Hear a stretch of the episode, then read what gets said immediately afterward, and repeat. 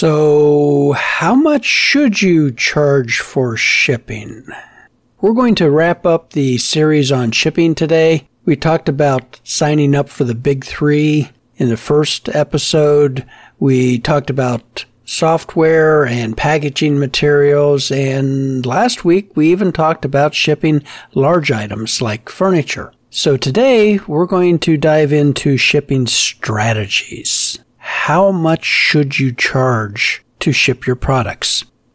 Hi, my name's Roger. This is Working at Woodworking Podcast, where I hope to provide you information and encouragement to take your woodworking hobby to the next level. Becoming a professional, serving your local community, or maybe you are a woodworking professional and there's just some things that really, really confuse you. Hopefully I can help. How much you should charge for shipping is actually question number two, right after how much should I charge for my wood products. We covered that pretty extensively in uh, episode number 28 and 29, how to price your woodwork. And going right along with that is shipping cost. And really, shipping cost depends on a number of factors.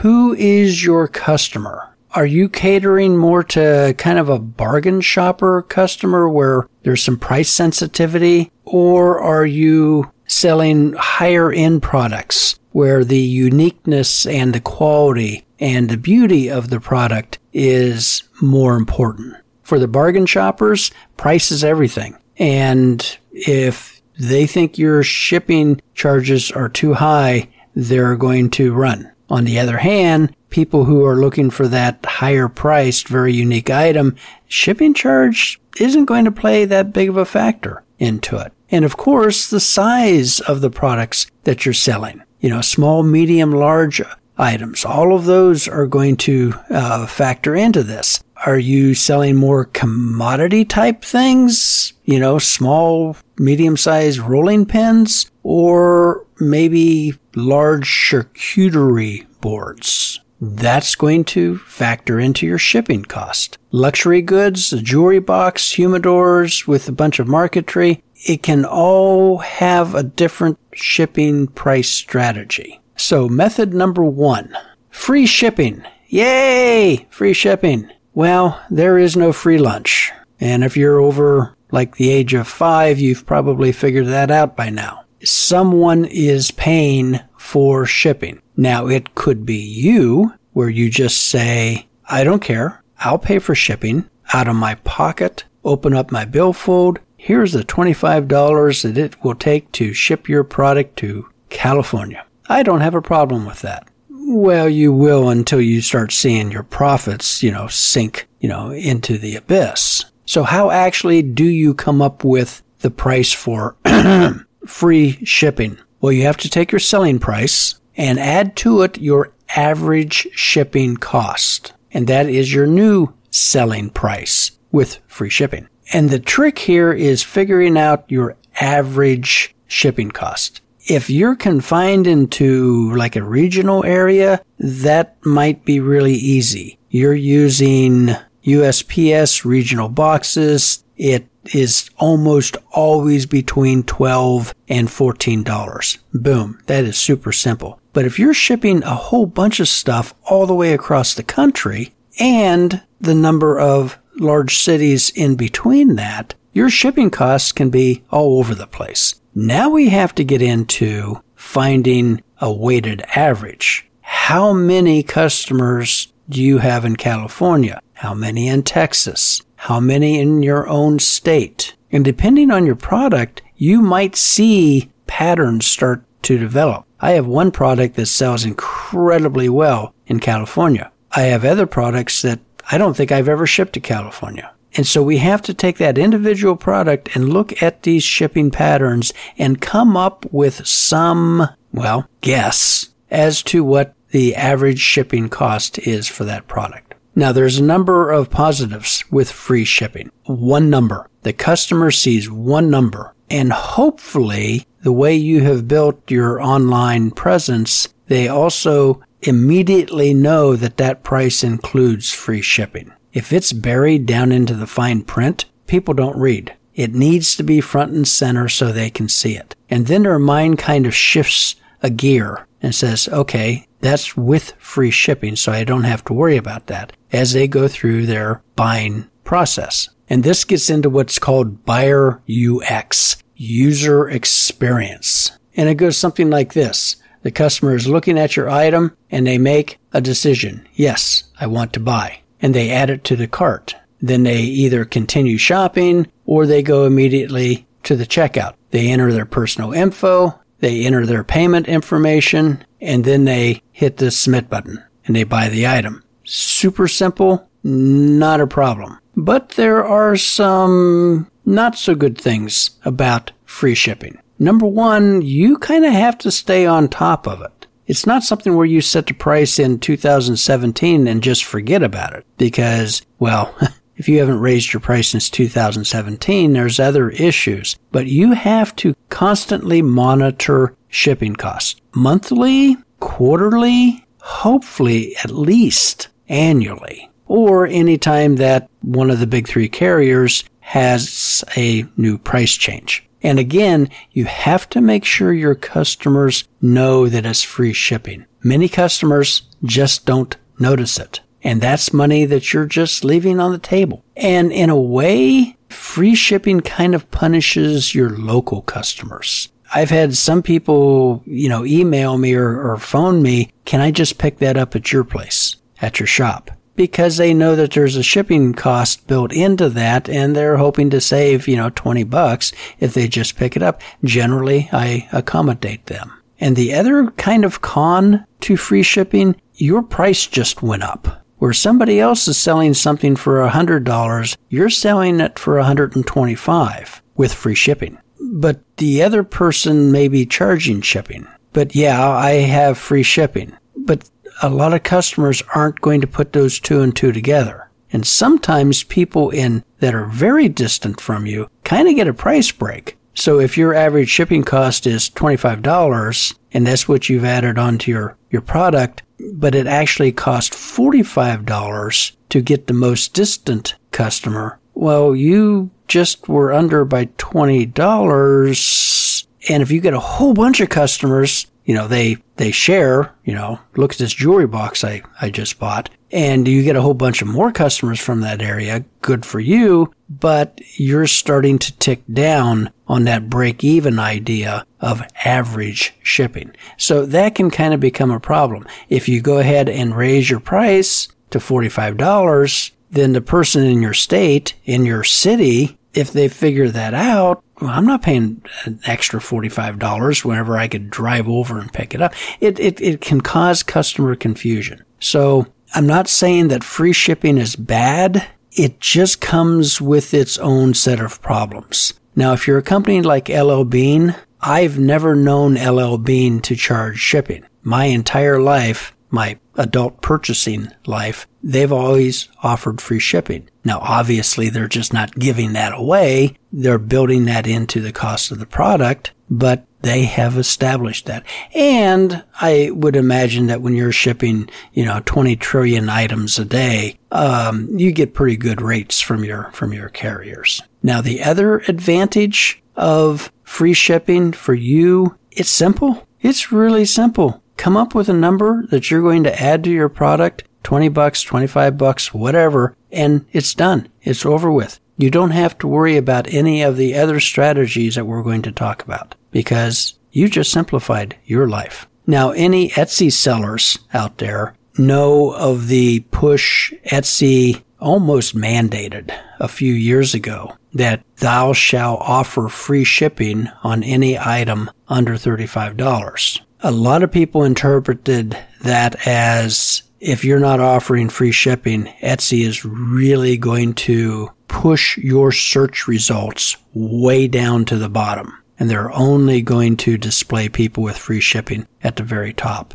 I jumped into the free shipping thing and I raised my prices because obviously I can't give shipping away. And I figured, okay, either I'm going to go out of business selling this product or people are still going to buy it. Surprise, surprise. People still bought. which probably indicates more to the fact that I was underpriced on that. I need to go back and listen to what episode 28 because I, I really think that I was uh, undervalued on that uh, retail price. And I had some customers convo me, how much is shipping going to be for this? Well, again, people don't read. And with the Etsy platform, it wasn't terribly clear initially that this is free shipping. If you were on the Etsy forums, there were people all over the place over the free shipping mandate. Well, not really a mandate, a strongly worded suggestion. And there were several people who, well, there were some people who left Etsy. There were other people who decided to give it a try. And there were several people who posted that I tried free shipping and my sales went down. I removed free shipping and my sales have skyrocketed. And that encouraged me to remove free shipping on one item because again, I was shipping a lot to the West Coast and my average shipping cost was under what it took to get to the West Coast. And I just didn't feel right inflating my retail price to cover just the West Coast sales. So I ended up dropping free shipping. And I've again feared my sales are going to crash and I'm going to go out of business. And surprise, surprise, it didn't happen. So advice on free shipping, tread lightly, know where all the booby traps are. There's advantages and disadvantages.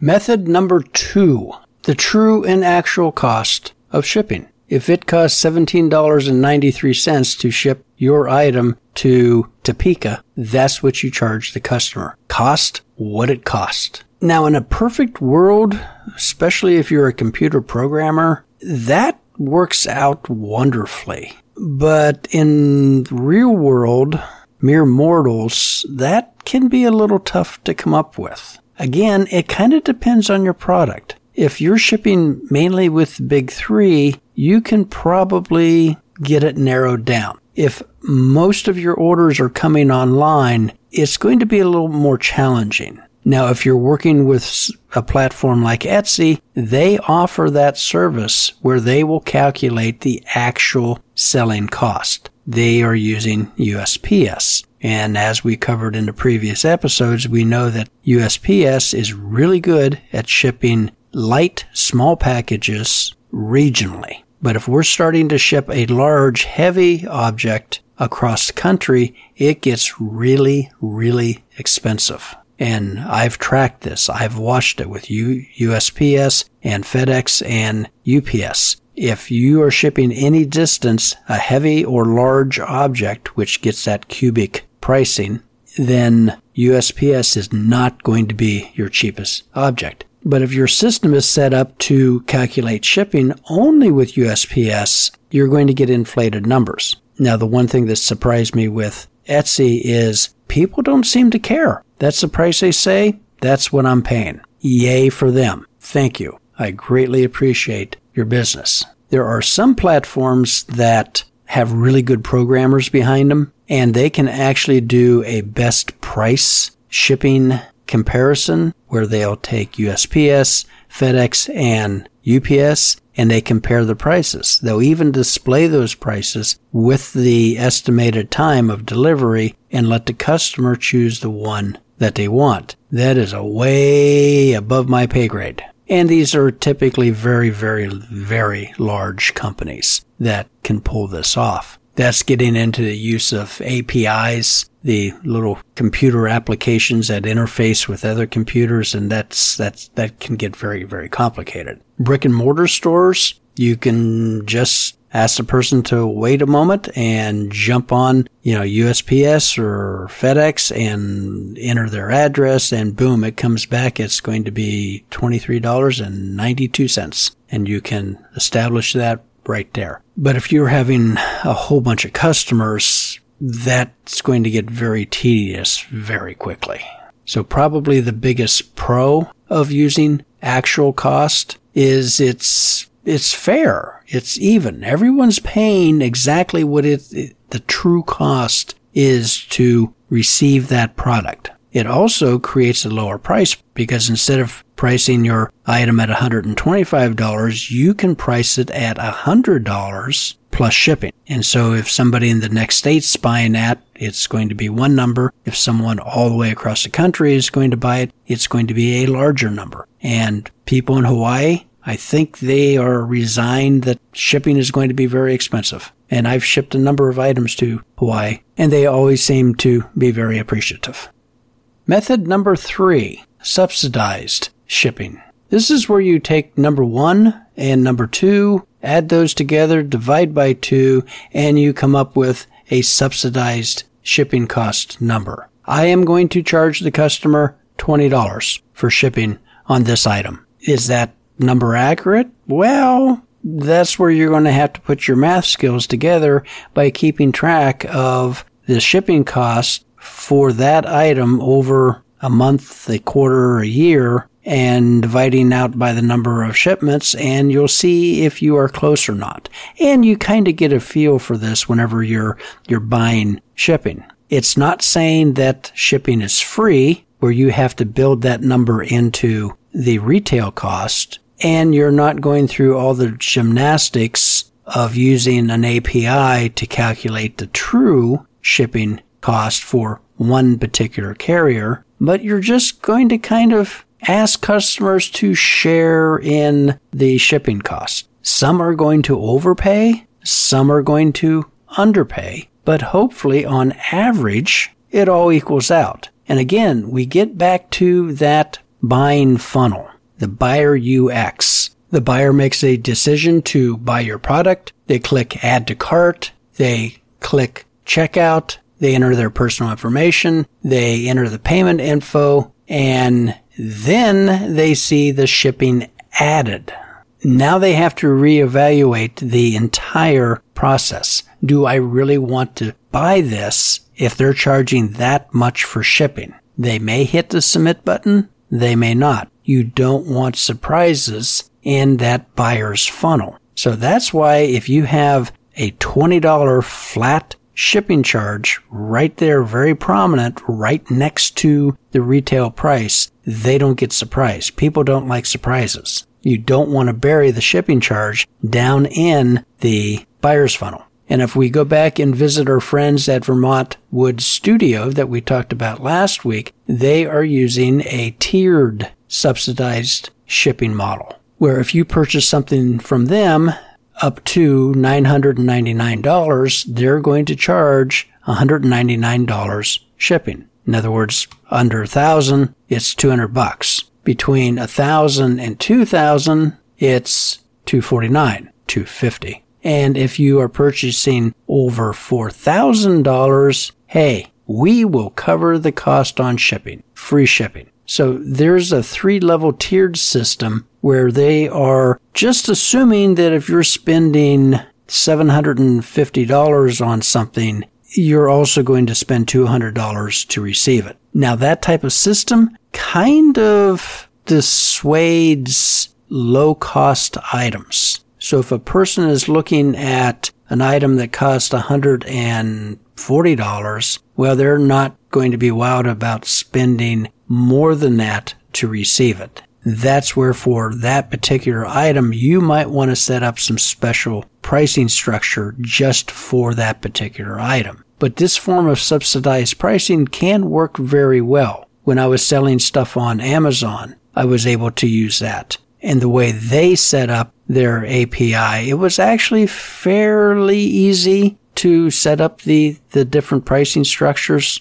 I wouldn't call it pleasant, but it wasn't incredibly difficult. Now, conversely, you can also use this type of pricing structure to kind of encourage more spending. So that if a person was looking at that $750 item, knowing they're going to have to pay $200 for shipping, ooh, look at this end table. That's $500. That would put us over that $1,000 threshold and the shipping would only be an extra $50. So you could actually kind of upsell with that type of strategy and basically bring in a little higher uh, ticket item sales. Now, disadvantages of this type of strategy, it might be hard to evaluate. You're going to really have to, to stay on top of the numbers to make sure that you're not losing your shirt on this. But that's the same thing you face with the, the free shipping strategy. Now, the fourth and final method